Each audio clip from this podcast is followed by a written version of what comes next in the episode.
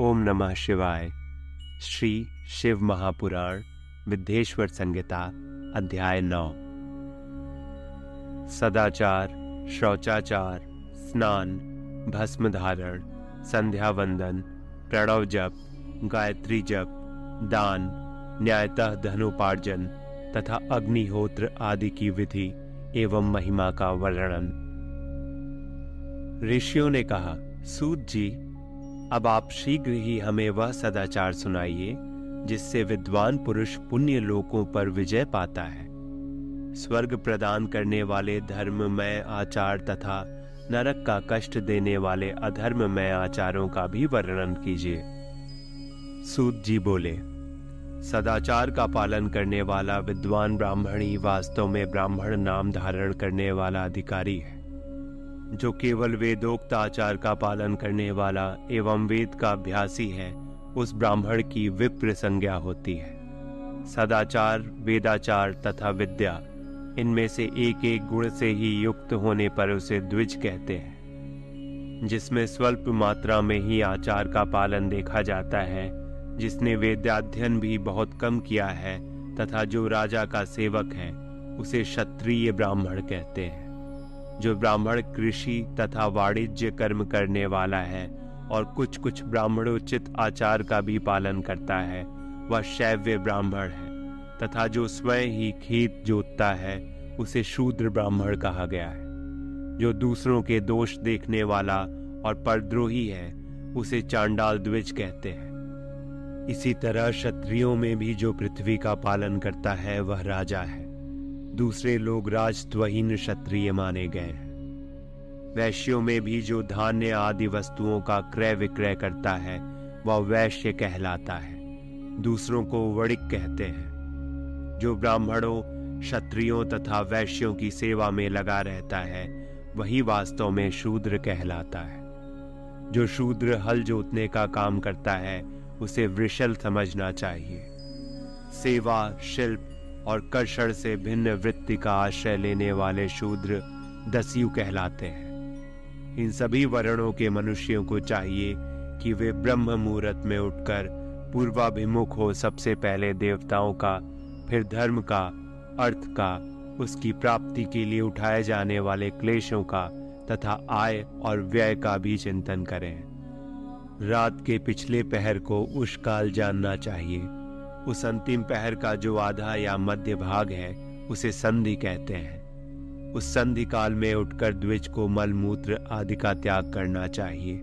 घर से दूर जाकर, बाहर से अपने शरीर को ढके रखकर, दिन में उत्तराभिमुख बैठकर मल मूत्र का त्याग करें। यदि उत्तराभिमुख बैठने में कोई रुकावट हो तो दूसरी दिशा की ओर मुख करके बैठें।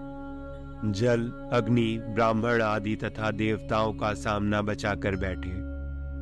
मल त्याग करके उठने पर फिर उस मल को न देखे। तदनंतर जलाशय से बाहर निकाले हुए जल से ही गुदा की शुद्धि करे। अथवा देवताओं, पितरों तथा ऋषियों के तीर्थों में उतरे बिना ही प्राप्त हुए जल से शुद्धि करनी चाहिए। गुदा में सात, पाँच या तीन बार मिट्टी लगाकर उसे धोकर शुद्ध करें। लिंग में ककोड़े के फल के बराबर मिट्टी लेकर लगाए और उसे धो दे परंतु गुदा में लगाने के लिए एक पसर मिट्टी की आवश्यकता होती है। लिंग और गुदा की शुद्धि के पश्चात उठकर अन्यत्र जाए और हाथ पैरों की शुद्धि करके आठ बार कुल्ला करें, जिस किसी वृक्ष के पत्ते से अथवा उसके पतले काष्ठ से जल के बाहर दतुवन करना चाहिए। उस समय तर्जनी अंगुली का उपयोग न करें। यह दंत शुद्धि का विधान बताया गया है।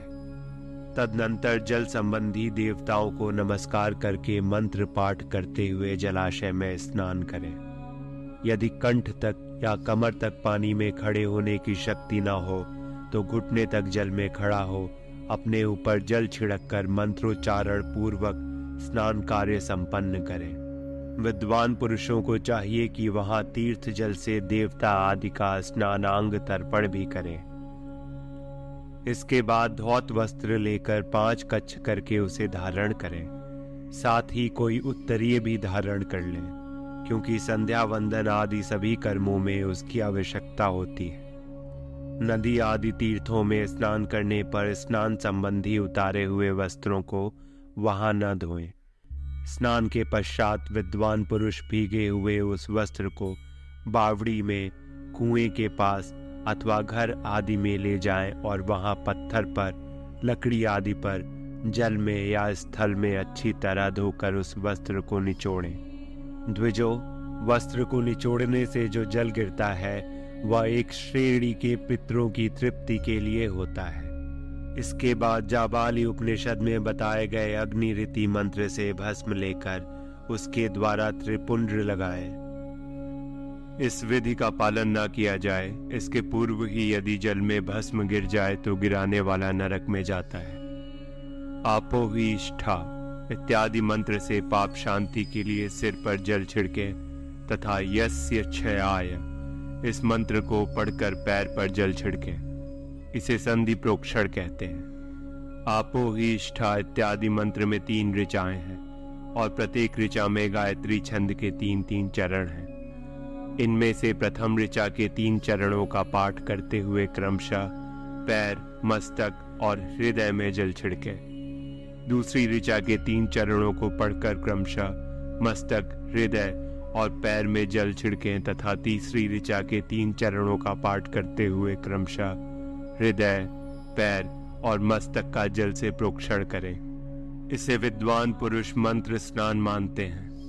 किसी अपवित्र वस्तु के किंचित स्पर्श हो जाने पर, अपना स्वास्थ्य ठीक न रहने पर, राजा और राष्ट्र पर भय उपस्थित होने पर, तथा यात्रा काल में जल की उपलब्धि न होने की विवशता आ जाने पर मंत्र स्नान करना चाहिए। प्रातः काल सूर्यश्च माँ मनुष्य इत्यादि सूर्यानुवाक से तथा सायकाल, अग्निश्य माँ मनुष्य, इत्यादि अग्नि संबंधी अनुवाक से जल का आचमन करके पुनः जल से अपने अंगों का प्रोक्षण करें। मध्यान्ह काल में भी आपह पुनंतु इस मंत्र से आचमन करके पूर्वत प्रोक्षण या मार्जन करना चाहिए। प्रातः काल की संध्योपासना में गायत्री मंत्र का जप करके तीन बार ऊपर की ओर सूर्य देव को अर्घ देने चाहिए। ब्राह्मणों मध्यान्ह काल में गायत्री मंत्र के उच्चारण पूर्वक सूर्य को एक ही अर्घ देना चाहिए। फिर सायकाल आने पर पश्चिम की ओर मुख करके बैठ जाएँ और पृथ्वी पर ही सूर्य के लिए अर्घ दें, ऊपर की ओर नहीं। प्रातः काल और मध्यान्ह काल के समय अंजलि में अर्घ जल लेकर अंगुलियों की ओर से सूर्य देव के लिए अर्घ दें। फिर अंगुलियों के छिद्र से ढलते हुए सूर्य को देखें तथा उनके लिए स्वतः प्रदक्षिणा करके शुद्ध आचमन करें। सायकाल में सूर्यास्त से दो घड़ी पहले की हुई संध्या निष्फल होती है, क्योंकि वह साया संध्या का समय नहीं है। ठीक समय पर संध्या करनी चाहिए, ऐसी शास्त्र की आज्ञा है। यदि संध्योपासना किए बिना दिन बीत जाए तो प्रत्येक समय के लिए क्रमशः प्रायश्चित करना चाहिए। यदि एक दिन बीते तो प्रत्येक बीते हुए संध्या काल के लिए नित्य नियम के अतिरिक्त सौ गायत्री मंत्र का अधिक जप करें यदि नित्य कर्म के लुप्त हुए दस दिन से अधिक बीत जाए तो उसके प्रायश्चित रूप में एक लाख गायत्री का जप करना चाहिए यदि एक मास तक नित्य कर्म छूट जाए तो पुनः अपना उपनयन संस्कार कराएँ। अर्थ सिद्धि के लिए ईश गौरी, कार्तिकेय, विष्णु, ब्रह्मा, चंद्रमा और यम का तथा ऐसे ही अन्य देवताओं का भी शुद्ध जल से तर्पण करें। फिर तर्पण कर्म को ब्रह्मार्पण करके शुद्ध आचमन करें। तीर्थ के दक्षिण प्रशस्त मठ में, मंत्रालय में, देवालय में, घर में अथवा अन्य किसी नियत स्थान में आसन पर स्थिरता पूर्वक बैठकर विद्वान पुरुष अपनी बुद्धि को स्थिर करे। और संपूर्ण देवताओं को नमस्कार करके पहले प्रणव का जप करने के पश्चात गायत्री मंत्र की आवृत्ति करे। प्रणव के आ, उ और इन तीनों अक्षरों से जीव और ब्रह्म की एकता का प्रतिपादन होता है। इस बात को जानकर प्रणव ओम का जप करना चाहिए। जप काल में यह भावना करनी चाहिए कि हम तीनों लोकों की सृष्टि करने वाले ब्रह्मा पालन करने वाले विष्णु तथा संहार करने वाले रुद्र की, जो स्वयं प्रकाश चिन्मय है, उपासना करते हैं। यह ब्रह्म स्वरूप ओंकार हमारी कमरेंद्रियों और ज्ञानेन्द्रियों की वृत्तियों को, मन की वृत्तियों को तथा बुद्धि वृत्तियों को सदा भोग और मोक्ष प्रदान करने वाले धर्म एवं ज्ञान की ओर प्रेरित करें। प्रणव के इस अर्थ का बुद्धि के द्वारा चिंतन करता हुआ जो इसका जप करता है, वह निश्चय ही ब्रह्म को प्राप्त कर लेता है। अथवा अर्थानुसंधान के बिना भी प्रणव का नित्य जप करना चाहिए। इससे ब्राह्मणत्व की पूर्ति होती है। ब्राह्मणत्व की पूर्ति के लिए श्रेष्ठ ब्राह्मण को प्रतिदिन प्रातः काल एक सहस्त्र गायत्री मंत्र का जप करना चाहिए। मध्यान्ह काल में सौ बार और सायकाल में 28 बार जप की विधि है। अन्य वर्ण के लोगों को अर्थात क्षत्रिय और वैश्य को तीनों संध्याओं के समय यथा साध्य गायत्री जप करना चाहिए। शरीर के भीतर मूलाधार, स्वादिष्ठान, मणिपुर, अनाहत, आज्ञा और सहस्त्रार, ये छह चक्र हैं। इनमें मूलाधार से लेकर सहस्त्रार तक छहों स्थानों में क्रमशः विद्येश्वर, ब्रह्मा विष्णु, ईश, जीवात्मा और परमेश्वर स्थित हैं। इन सब में ब्रह्म बुद्धि करके इनकी एकता का निश्चय करें और वह ब्रह्म मैं हूँ, ऐसी भावना पूर्वक प्रत्येक श्वास के साथ सोहम का जप करें। उन्हीं विद्धेश्वर आदि की ब्रह्मरंध्र आदि में तथा इस शरीर से बाहर भी भावना करें। प्रकृति के विकार भूत महत्व से लेकर पंचभूत पर्यंत तत्वों से बना हुआ जो शरीर है ऐसे सहस्त्रों शरीरों का एक एक अचपा गायत्री के जप से एक एक के क्रम से अतिक्रमण करके जीवों को धीरे धीरे परमात्मा से संयुक्त करें। यह जप का तत्व बताया गया है। सौ अथवा अट्ठाईस मंत्रों के जप से भगवान शिव का ये वीडियो कम्प्लीटली कॉपीराइट फ्री है। और आप इसे जैसे चाहे अपने YouTube वीडियो में यूज़ कर सकते हैं। इससे आपको कोई भी कॉपीराइट स्ट्राइक नहीं आएगी। साथ ही आप हमें कमेंट करके ये भी बताइए कि आपको कैसा वीडियो चाहिए ताकि हम वैसे वीडियो भी बना पाए और साथ ही आप हमारी चैनल को सब्सक्राइब भी कर दीजिएगा। हुआ जब इंद्र पद की प्राप्ति कराने वाला माना गया है। ब्राह्मणेतर पुरुष आत्मरक्षा के लिए जो स्वल्प मात्रा में जप करता है वह ब्राह्मण के कुल में जन्म लेता है। प्रतिदिन सूर्योपस्थान करके उपर्युक्त रूप से जप का अनुष्ठान करना चाहिए। बारह लाख गायत्री का जप करने वाला पुरुष पूर्ण रूप से ब्राह्मण कहा गया है। जिस ब्राह्मण ने एक लाख गायत्री का भी जप न किया हो, उसे वैदिक कार्य में न लगाएँ। सत्तर वर्ष की अवस्था तक नियम पालन पूर्वक कार्य करें। इसके बाद गृह त्याग कर संन्यास ले लें। परिवारजक या सन्यासी पुरुष नित्य प्रातः काल बारह हज़ार प्रणव का जप करे।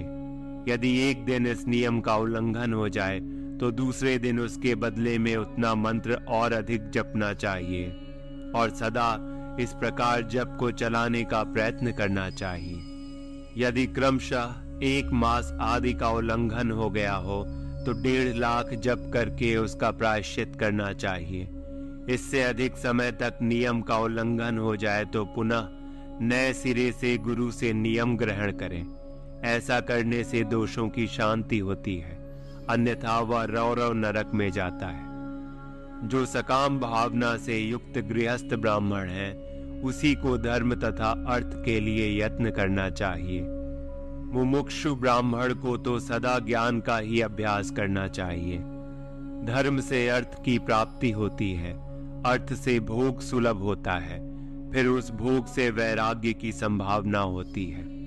धर्म पूर्वक उपार्जित धन से जो भोग प्राप्त होता है, उससे एक दिन अवश्य वैराग्य का उदय होता है।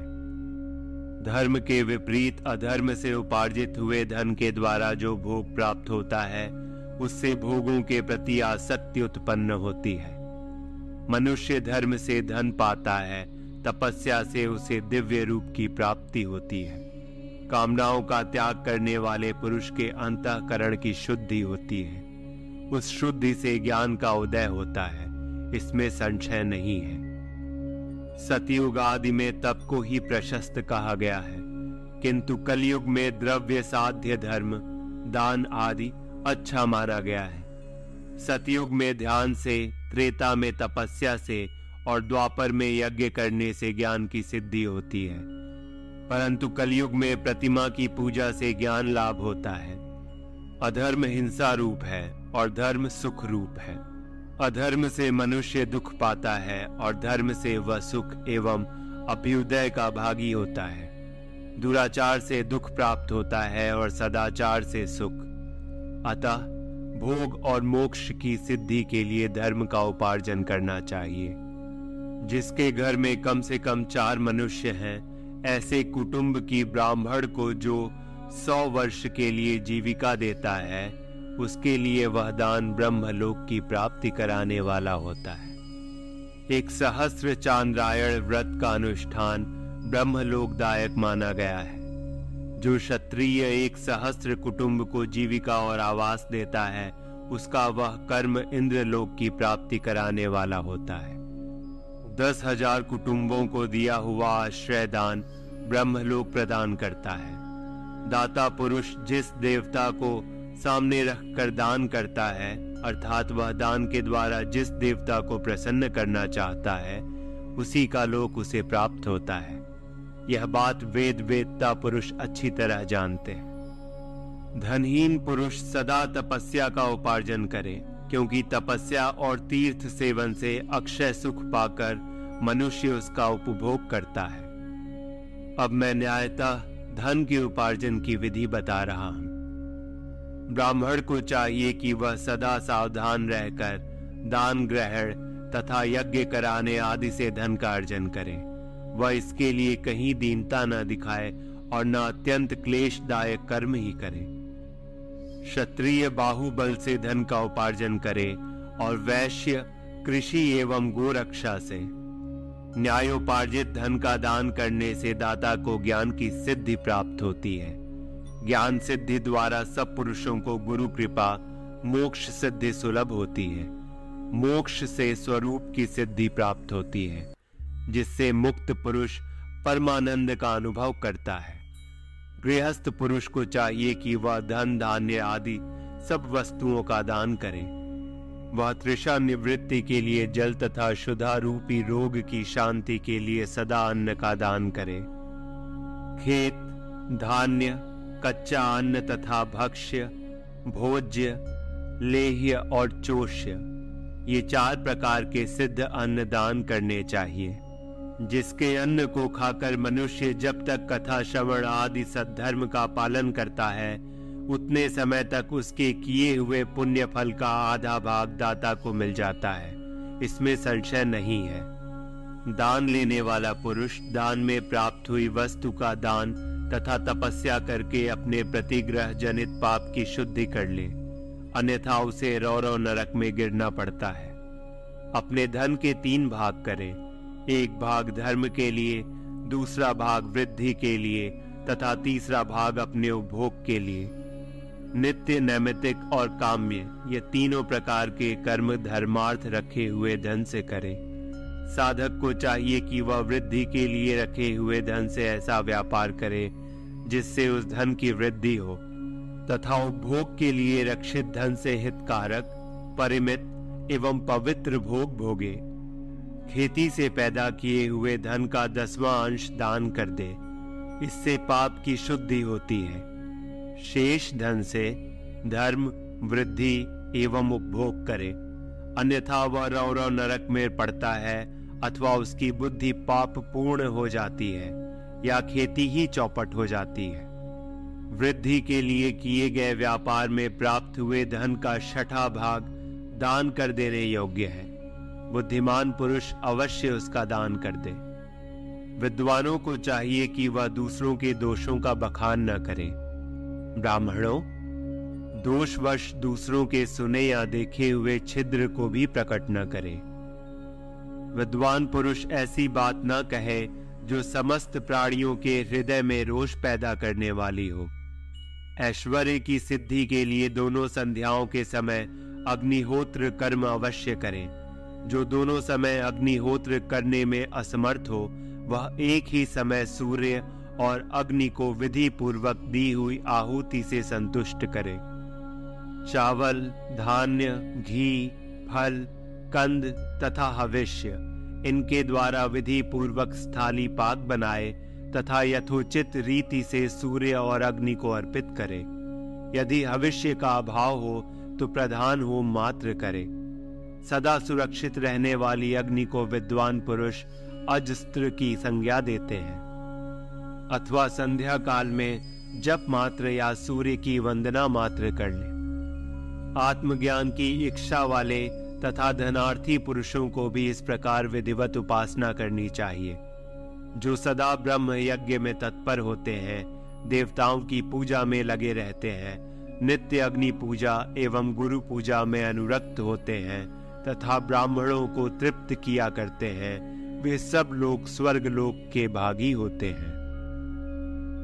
प्रिय शिव भक्तों, अगला अध्याय हमारे अगले एपिसोड में सुने। इस एपिसोड को अपने मित्रों तथा परिवार के साथ ज़रूर शेयर करें और उन्हें भी शिव महापुराण सुनाने के कारक बने। ओम नमः शिवाय।